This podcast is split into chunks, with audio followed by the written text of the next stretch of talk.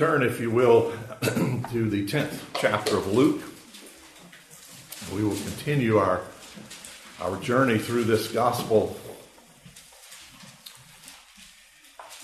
complete the story that we introduced last, last week. Um, it may, it may, what I tentatively at least put a title to this lesson is heaven's building crescendo of joy. What we're going to see are three, three vignettes of joy, three, three explanations of joy, and they're all going to build. That's going to be uh, important to understand as we move through this uh, 10th chapter that picked it up where we did. If you remember last week, we saw one of the many unique uh, aspects of the Gospel of Luke, and that is this story of Jesus sending out uh, 72. That was the beginning of, of chapter 10. In fact, the chapter begins after this, the Lord appointed 72 others, others meaning in addition to the disciples. Uh, the disciples, of course, have, have been and will remain his focal uh, point because he's training them in this, this three years of ministry. Uh, he sent them out previously. We've already seen that. Uh, but this is a new group. This is a group uh, that's uh, strange. We don't know anything about them. They have remained anonymous throughout history. Uh, so we don't know the names of any of these 72, but he sends them out on a short term mission trip in Samaria. Now, that's, we, it's important to know that he's in in this region of Samaria where uh, Jews and, and Samaritans did not uh, get along at all, and that's an understatement. Uh, but he gives them great power, just as he did these disciples, sending them on a very similar mission with the power to heal where it was appropriate. And that was the key. What he really sent them to do was preach a, a very um, a very clear cut gospel message I referred to it last week as a watershed issue. Uh, that's what the gospel always is. It is a watershed. When the church begins to accommodate, uh, then the point of the gospel becomes blunted and it becomes no gospel at all. There can be no accommodation with the gospel. We love people with it, we don't beat people with it. Uh, that is equally important to understand, but we do not alter it uh, from uh, the validity given it in Scripture. Well, these 72 are sent out with that uh, watershed issue, and Jesus is very clear with them. Go into a town, go into a village. He sends them out two by two. Uh, what would that be? 36 uh, groups of, of, of, pairs that are going into, into different places in Samaria. Uh, and he tells them, go into the first house you see and, and sense from that what reception you get, whether they want to throw you out, and many of them were, uh, or whether they uh, want to hear the gospel. If they want to hear the gospel, then you're free to heal the people in that in that region, in that village, wherever they are, in that household. Uh, that's where we left them last time. We we uh, we left them with this notion of, uh, of having a very important mission. Today we're going to see what happens to these 72 uh, people. Now, before that, I want to underscore the fact that this is going on all the time. This is what we do on Wednesday nights in particular when we focus on a mission agency or a mission couple or a mission individual, whomever it might be, that this church supports. That's we still do that. It's still uh, the role of the church to send uh, those out uh, who are going to be taking the gospel uh, to places perhaps who've never heard it before. I mentioned very briefly last week about um, the country of South Korea, so unique in Presbyterian reform circles, uh, and the mission agencies, uh, missionaries in particular, who went first, all of whom were, were killed. Uh, but the second wave uh, made it in and found churches in their wake. I mentioned the African early on when the missions uh, agencies were going to Africa, they packed their belongings in coffins because they did not expect nor did they intend to come back alive.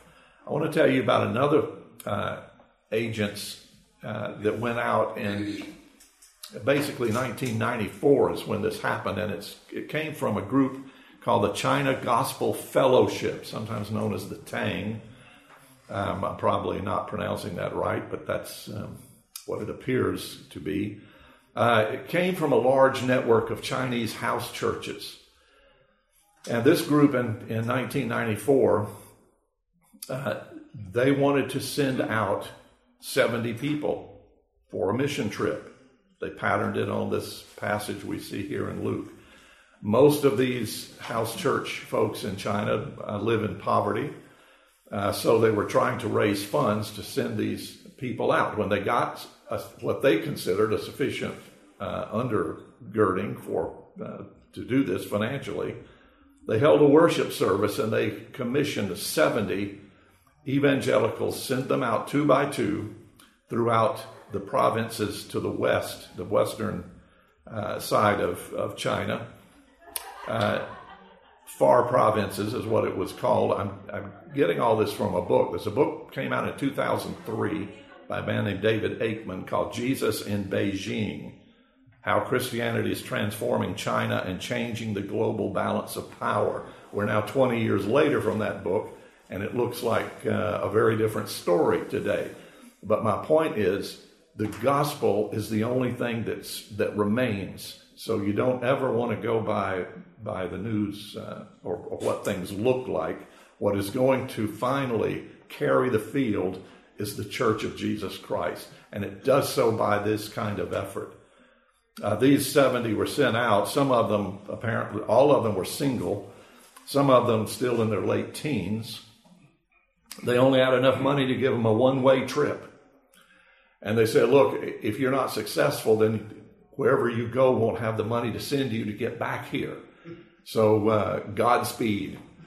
And that's uh, that's what happened. They they just like reading through the first part of Luke 10, you wonder what's going to happen to these 72. Well, they wondered, and six months later, every single one of them returned home safely, and they had established new churches in 22 of China's 30 provinces according to David Aikman. One leader described it this way quote, It was a testimony meeting. We've given the missionaries one way tickets. We told them you can't fail. If you're not successful in planting churches, nobody will give you money to come back. When we heard their testimonies, everybody was crying. They wore out their shoes. They were rejected by people. They lived in ditches and in forests. Some of them lived with pigs. In the meeting, God showed his love to us. We were joyful because they had all come back alive. That's that emphasis on joy again. Now, there's a the difference in usually when humans, especially Christian humans, speak of joy, it has a vertical perspective to it, if not entirely. Uh, when we speak of happiness, that tends to be a horizontal uh, conversation. Uh, but uh, these people say that uh, they were joyful when these 70 uh, came back, and indeed the Lord blessed in 22 of those 30 provinces. Well, let's see what happens here in Luke. We're going to get the first of the three joys that I mentioned, and in verses 17 through the first part of verse 20 because these 72 are going to experience the same thing. Let's read uh, verses 17, 18, and 19. The 72 returned with joy, saying, Lord, even the demons are subject to us in your name. And he, Jesus, said to them, I saw Satan fall like lightning from heaven. Behold, verse 19, I have given you authority to tread on serpents and scorpions and over all the power of the enemy, and nothing shall hurt you. Let's pause right there. Initially, this is the first of of these great uh, joys that we're going to look at. And this one is the great joy of God's victory over Satan. Uh, it says in 17 again, the, they return with joy. You can imagine uh, how it must have been because they're split up in groups of two.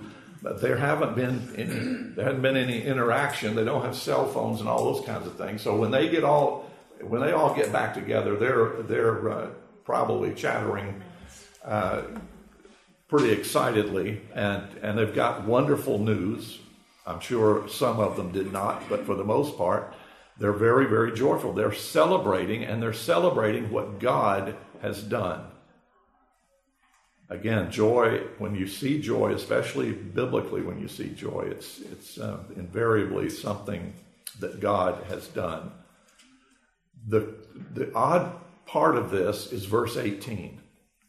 Verse 18 uh, says, And he said to them, I saw Satan fall like lightning from heaven. What is, what is that about? What, uh, it, it could go in a number of ways. Perhaps he's referencing uh, seeing Satan fall from heaven way, way back in the Genesis account. Perhaps he's looking forward, knowing that Jesus, of course, knows what's going to happen to him. He's headed toward Jerusalem. We've already seen that at the 51st verse of chapter 9. Jesus knows he's headed to Jerusalem to go to a cross. He knows what redemption is going to cost. He knows what uh, the plan of the, of the triune God is, of the Trinity. He knows what his part is to play. Perhaps this is sort of a tangential remark of what is going to be accomplished on the cross uh, that, um, that he's talking about. It goes all the way back. I want to read a couple of, of verses uh, for you. It goes, as, as you well know, it goes all the way back to the third chapter of Genesis when Adam and Eve have sinned and God is, is talking to them, and the, the result of their choice of listening to Satan rather than to God. In chapter 3 of Genesis, verse 15, he says, uh, God says to Adam and Eve, I will put enmity between you and the woman, and between your offspring and her offspring. He's, he's talking to Satan here. Uh, he shall bruise your head, and you shall bruise his heel. Now, that's a, sort of enigmatic statement, uh, but it's uh, as as you know, it's called the proto-evangelion. It's called the, it's the first uh, evangelistic statement in all of Scripture that looks all the way down the corridors of history to the cross of Jesus Christ and the the uh, defeat of Satan uh, through the redemption that Jesus claims. Now, when you get to the New Testament uh, interesting passages here allude to this also. 1 Corinthians chapter 15. Uh, 1 Corinthians 15, verse uh, 54 to 57 say, When the perishable puts on the imperishable, and the mortal puts on immortality, then shall come to pass the saying that is written Death is swallowed up in victory. O death, where is your sting? O death, uh, where is your victory? The sting of death is sin, and the power of sin is the law, but thanks be to God who gives us the victory through our Lord Jesus Christ. Uh, Paul's famous statement there, uh, virtually at the end of that very important 15th chapter of First Corinthians, in the book of Colossians, uh, they pick up, uh, Paul picks up on this this notion. Colossians chapter 2, verse 15, another famous verse of Scripture. He disarmed the rulers and authorities and put them to open shame by triumphing over them in Him. Talking about, again, the cross, the victory of the cross. All of these things uh, going on as, as Jesus is talking to these um, 72 men who have gone out uh, from him. Just a couple more. First John chapter 3 verse 8. Whoever makes a practice of sinning is of the devil. Notice the word practice. Who makes a practice of sinning is of the devil. For the devil has been sinning from the beginning. The reason the Son of God appeared was to destroy the works of the devil. And then finally, I'll go to the book of Revelation in chapter 12. Revelation chapter 12, uh, verses 9, 10, and 11 say this And the great dragon was thrown down, that ancient serpent who is called the devil and Satan, the deceiver of the whole world. He was thrown down to the earth, and his angels were thrown down with him. And I heard a loud voice in heaven saying, Now the salvation and the power and the kingdom of our God and the authority of his Christ have come. For the accuser of our brothers has been thrown down, who accuses them day and night before our God. And they have conquered him by the blood of the Lamb and by the word of their testimony, for they love not their lives even unto death.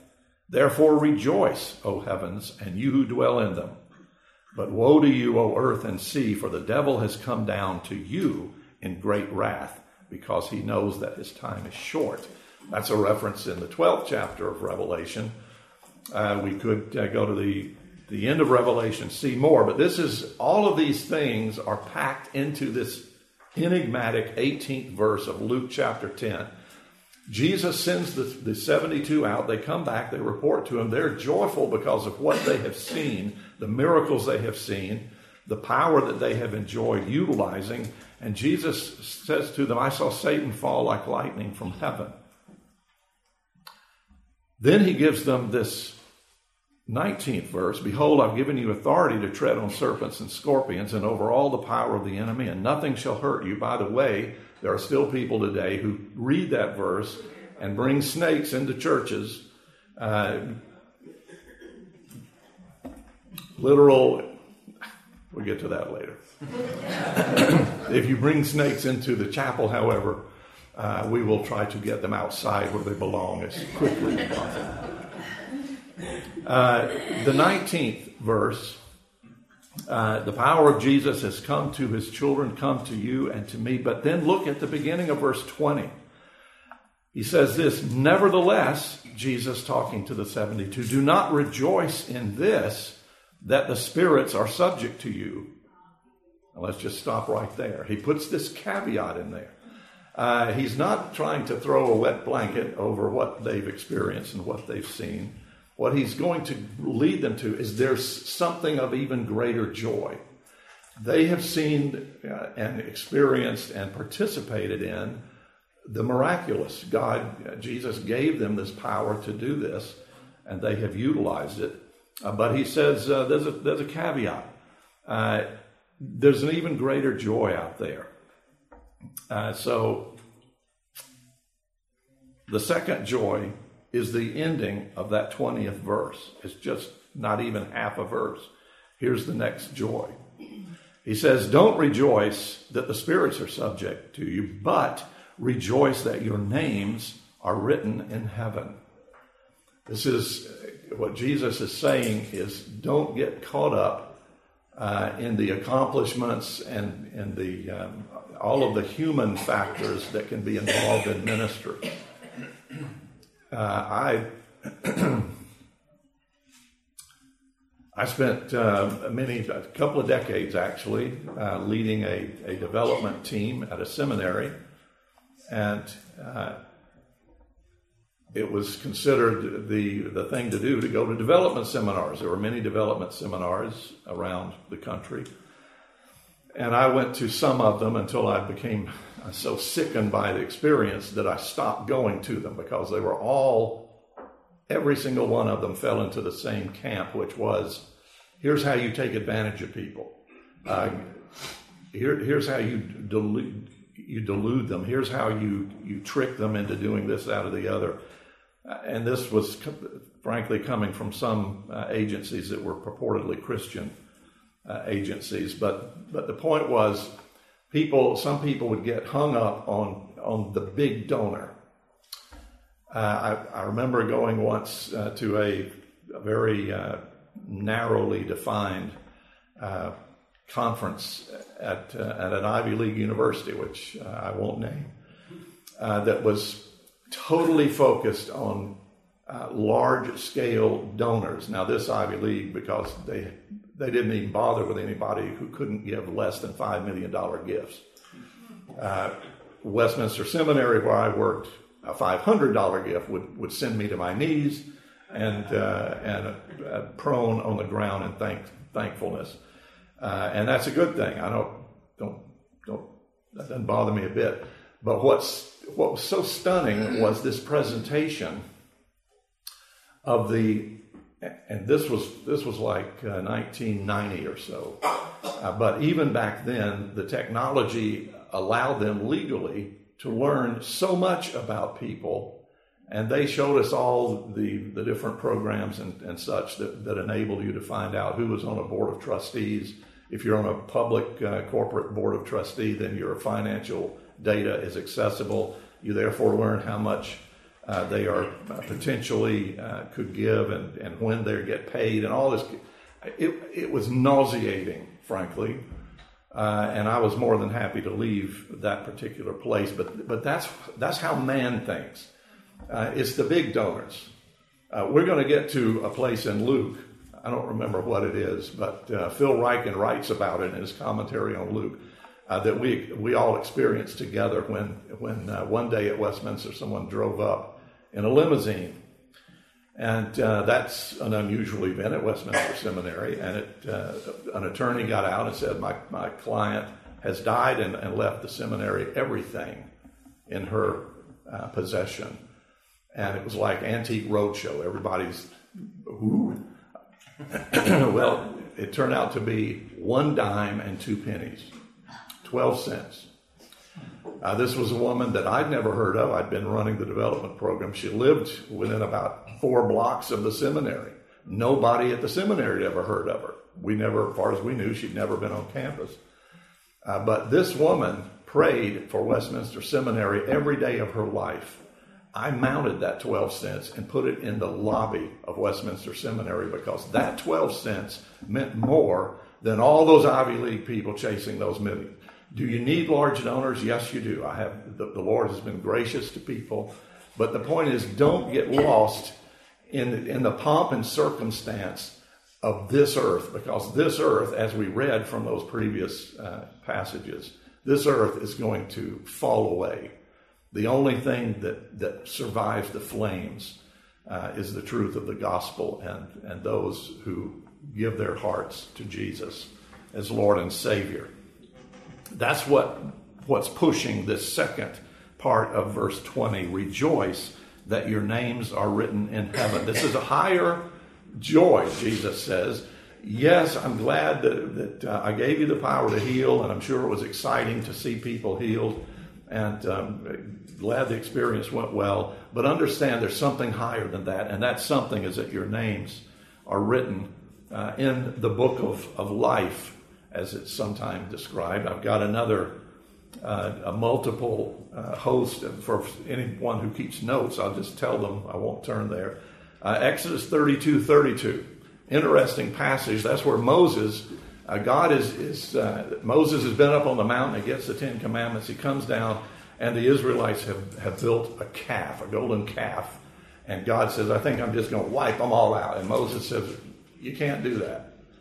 For one thing, you'll have to go against your own word if you do that. But, but if you really want to do that, then take my name out of the book. Wipe me out let me stand between your anger and the Israelites. That's what Moses is referencing there is this notion of a book of life. Uh, Daniel 12, verse 1, uh, Philippians 4, verse 3, Hebrews 12, verse 23, Revelation chapter 13, verse 8, and chapter 20, uh, verse 12. All of those are references to this book, uh, to the names being written uh, in the Lamb's Book of Life. Now, what does it mean?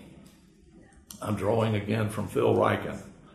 Uh, what, is, what does this mean? Well, it means that the High King of Heaven knows and remembers that we belong to Him. That's why this is a, a greater joy than anything that can happen on this earth. Uh, we're going to have joys on this earth. We're going to have great things happen. We're going to have tragedies on this earth. Uh, but the High King of Heaven knows and remembers that you, if you are a, if you're a believer in Jesus Christ, that you belong to Him. Here's another thing it means. It means that He is keeping an accurate record of our citizenship. Uh, you're not going to get lost. You're not going to lose your citizenship. It isn't going to get revoked.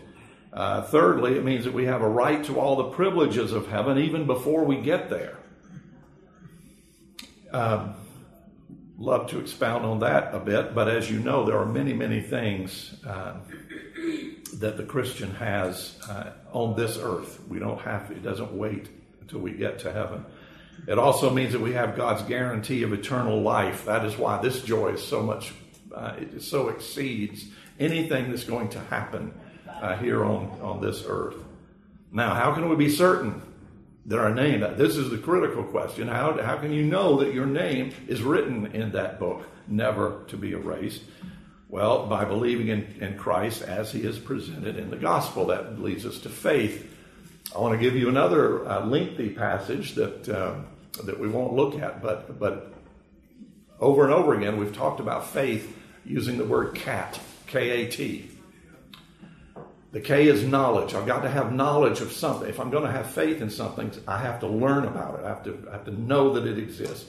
Scriptures, the church, friends, uh, various people have, have informed us about this thing we call Christianity, this person, Jesus Christ, this God man, uh, and what he did on the cross. I've got to have that knowledge. The A of cat is assent. I've got to have that knowledge, uh, churn it in my head, churn it in my soul, and come out to an agreement, an assent. Yes, I hear what you say about Jesus and I want to embrace that. I agree with it. I'm going to go in this. I'm going to let this be my worldview and not the competing worldviews of Satan. You remember back in the garden again. Satan comes to Adam and Eve and they say, Well, God says we can't eat of, of that fruit, right? And they say, Come on, let me give you. The fruit is great. God just doesn't want you to be gods like He is. So trust me. Make me your worldview, not God. Uh, that is the uh, source and uh, fountain of every illicit worldview, and that ends in hell. But the one that ends in heaven is believing in Jesus Christ as he is presented in the gospel. But what is critically important is the T. If you just look at the K and the A, the knowledge of who Jesus is, yes, I know that's who he is. Satan knows much more about Jesus than you or I do. He knows about Jesus. He agrees that he knows the truth about Jesus. The T is what is very important in biblical faith, and that is putting my trust, putting my conviction, uh, acting on it. Now, we are justified by faith and faith alone. Nothing I do. That's a gift that comes from God. Nothing I do influences that. But we are saved by faith alone, but not faith which is alone. And again, I'll give you a passage uh, that a book that uh, we don't look at much called to my attention recently by a friend, Titus. Titus chapter 2, verse 11 through chapter 3, verse 11. That's a fairly large uh, portion of scripture, but it underscores how the person with biblical faith illustrates having trust in this great Savior. That's how you know that your name is in the book of life. Now, why is this a greater joy than claiming God's uh, victory over Satan? Because eternal life assumes victory over Satan, plus many other blessings. The 72 came back and said, We were successful over Satan. And Jesus is saying, Yes, but what about being successful over Satan in eternity? What about having forgiveness of your sins? Uh, what about having the blessedness of the church and the community and the foundation built around friends who will help you through this life and, and so many other ways. Eternal life is more permanent, obviously.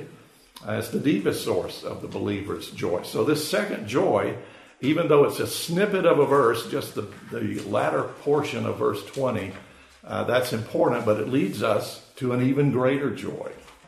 And that comes uh, in verses 21 and 22. This is the third and greater joy. In that same hour, verse 21, he, Jesus, rejoiced in the Holy Spirit and said, I thank you, Father, Lord of heaven and earth, that you have hidden these things from the wise and understanding and revealed them to little children. Yes, Father, for such was your gracious will. All things have been handed over to me by my Father, and no one knows who the Son is except the Father, or who the Father is except the Son, and anyone to whom the Son chooses to reveal him. What this is talking about is, is an intertrinitarian joy. Uh, this is this is talking about something that is these 72 and the, the folks who were with Jesus got to uh, uh, perhaps see this firsthand. Uh, you and I see it through the reading of Scripture and through the movement of the Holy Spirit in our own hearts. But Jesus here is rejoicing in the Holy Spirit. Interestingly, this word rejoice Uh, verse 21, that same hour he rejoiced. This is a different Greek word. Uh, one might even say a very different Greek word than this, this, the two previous joys we've read about from Luke's pen within the last couple of, of verses and sentences. Uh, this, this word for joy, uh, frankly, probably does not fit any human being ever. Uh, it, is, it is more intensive, uh, it is an exuberant uh, here's, here's how uh, Greek scholars define it exuberant ecstasy, complete exultation in the fullness of joy. Why? Because this is the Godhead's joy. This is the communion. This is when you remember a couple of weeks ago, we saw Jesus on the Mount of Transfiguration, and you could only imagine accepting this. Uh, this mission to come down and achieve redemption for the children of, of uh, the saved, for the saved, for the elect, for his children. But to do that, he has to empty himself. You remember that, that second chapter of Philippians, that, that poignant description of Paul talking about how Jesus has to empty himself. What is he emptying himself of? He's emptying himself of that incredible, uh, exuberant ecstasy. That's a good two word uh, description of what it was and is for Jesus and the Spirit and the Father to be one, the triune God in heaven from all eternity with this, this total perfection of communion with one another. This is the greatest joy uh, that Luke talks about here because it is Jesus' joy. It is a divine rejoicing. It is a perfect joy, unspoiled, undiminished. The joy at the heart of the Godhead and therefore indeed at the universe. That's that's exciting if you think about that. That joy, that that intertrinitarian joy is what you and I as believers will one day see face to face when we pass this brief sojourn on earth and uh, and enter the joy of heaven. This is this is going to be there. Uh, one can only begin to imagine what it's going to mean. But it's the third joy and the greatest uh, joy. Now, Jesus' reasoning behind the joy is interesting. Number one, that the Father has hidden these things from the wise and understanding. That 22nd verse all, all things have been handed over to me by my Father. No one knows who the Son is except the Father, who the Father is except the Son, and anyone to whom the Son, chooses to reveal him. But previous to that, he said, I rejoice that you have hidden these things from the wise and understanding, but reveal them to little children. Now, what does he mean by that? What's the characteristic of little children? Uh, openness. They're, they're, they're sponges. What's characteristic of the wise and understanding? They're shut down, arrogant, because they think they know it all. They think they have arrived already. They think they have figured out everything going on in this world. Uh, they are prideful, they are worldly. Uh, but Jesus says, I thank you, Father, that you reveal this, this, um, this joy to little children, those who are humble, those who are teachable. That's why the beginning of First Corinthians, almost, the, well, it is the full first chapter. Uh, Paul goes into this uh, tirade about you think you're wise, you think you're smart, you think you're a worldly philosopher, you think you, and uh, and then strips it all down uh, to those who are teachable and humble. And the Father has given all of this to the Son, and He and the Father and the Spirit know and rejoice in one another. Uh, interesting passage I'll read very quickly from John chapter 10. Uh, it's the I am the good shepherd chapter, but in verse 25, Jesus answers I told you and you did not believe. He's, he's talking about uh, to people uh, who think they know everything and they're not believing what Jesus speaks. He says, I told you, you, didn't, you do not believe. The works that I do in my Father's name bear witness about me, but you do not believe because you are not among my sheep. My sheep hear my voice, and I know them, and they follow me. I give them eternal life, and they will never perish, and no one will snatch them out of my hand. My Father, who has given them to me, is greater than all, and no one is able to snatch them out of the Father's hand. I and the Father are one. How did the wise of the world react to that statement? Next verse in John, chapter 10, verse 31. The Jews picked up stones again to stone him. And they are going to eventually be allowed to be successful in killing Jesus, and they think solving all of their problems when, in point of fact, uh, they made it all work. Uh, so, he ends here the section that I want to conclude with today, verses 23 and 24, with uh, what is what you would assume would come from all of this a joyful benediction. Then turning to the disciples, he said privately, Blessed are the eyes that see what you see. For I tell you that many prophets and kings desired to see what you see and did not see it, and to hear what you hear and did not hear it.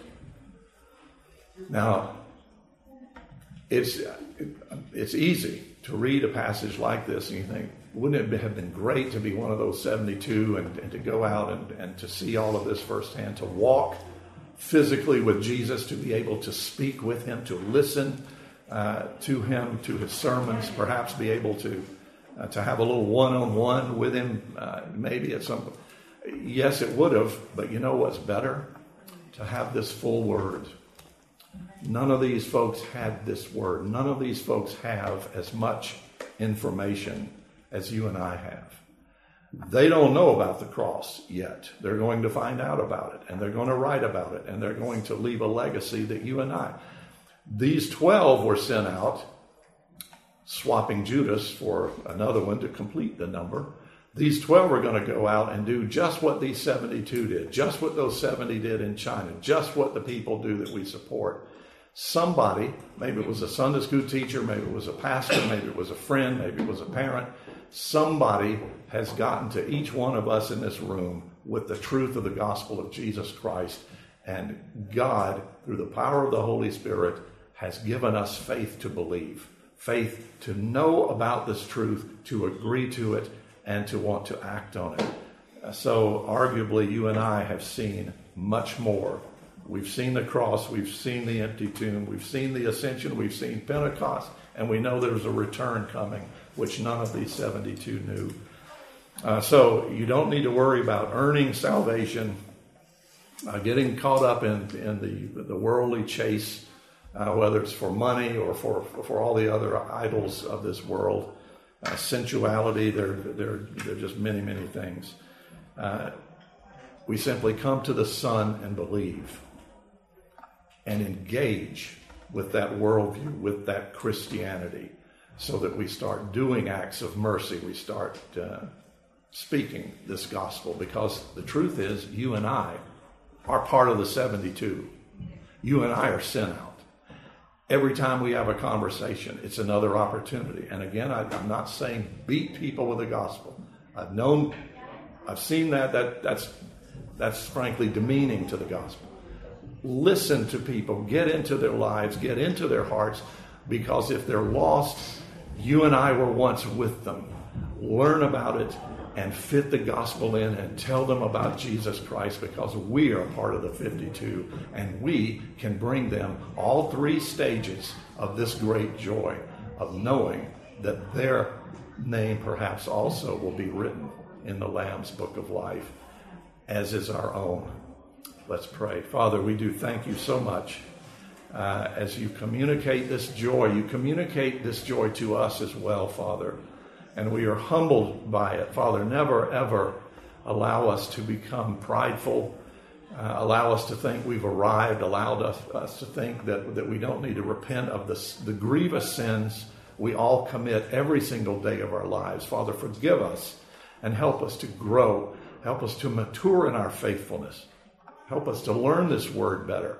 Help us to put it into action, to put our full trust and conviction into what it means to being a, a, follower of Jesus Christ. And in that process, Father, through the ups, through the downs, through the pains, through the sufferings, through the happiness, help us to maintain the joy, the joy of knowing that we belong to the King of Kings and Lord of Lords. We pray these things in Jesus' name. Amen.